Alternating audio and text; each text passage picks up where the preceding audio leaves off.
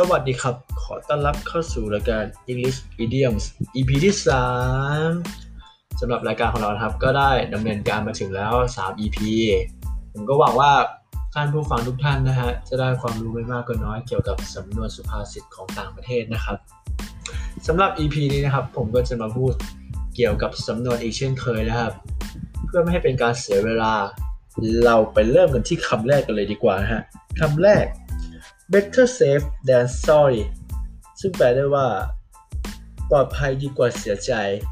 หรืออีกในความหมายนี้นะครับก็คือ ป้องกันดีกว่าแก้นะครับคำต่อมานะครับ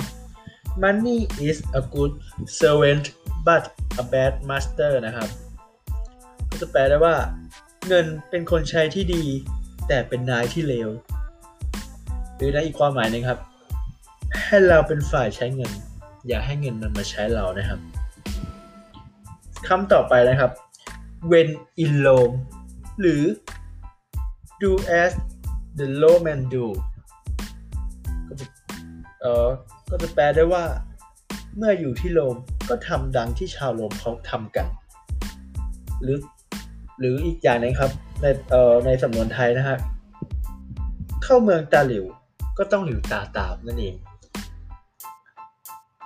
คำต่อมานะครับ as cool as a cucumber ก็จะหมายถึง เป็นคนที่ใจเย็นมากๆคำต่อมานะครับ good for nothing ก็จะหมายถึงไร้ประโยชน์ บุคคลที่ไร้ประโยชน์อะไรประมาณนี้ครับ หรือเป็นคนไม่เอาไหนนะฮะคำต่อมานะฮะ friend don't quite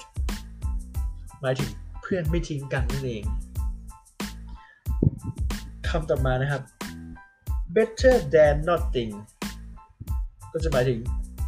ดีกว่าไม่ได้อะไรเลย อะไรประมาณนี้นะครับคำต่อมานะครับ still waters run deep แปลได้ว่ากระแสน้ำสงบนิ่งที่เราเห็น บางครั้งก็อาจจะไม่เป็นอย่างที่เราเห็นคำต่อคำต่อมานะฮะ is always home is best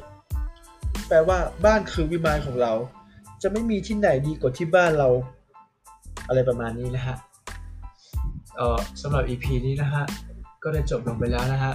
ผมบอกว่าท่านผู้ท่านผู้ฟังนะฮะ ก็น่าจะได้ความรู้ไม่มากก็น้อยนะฮะ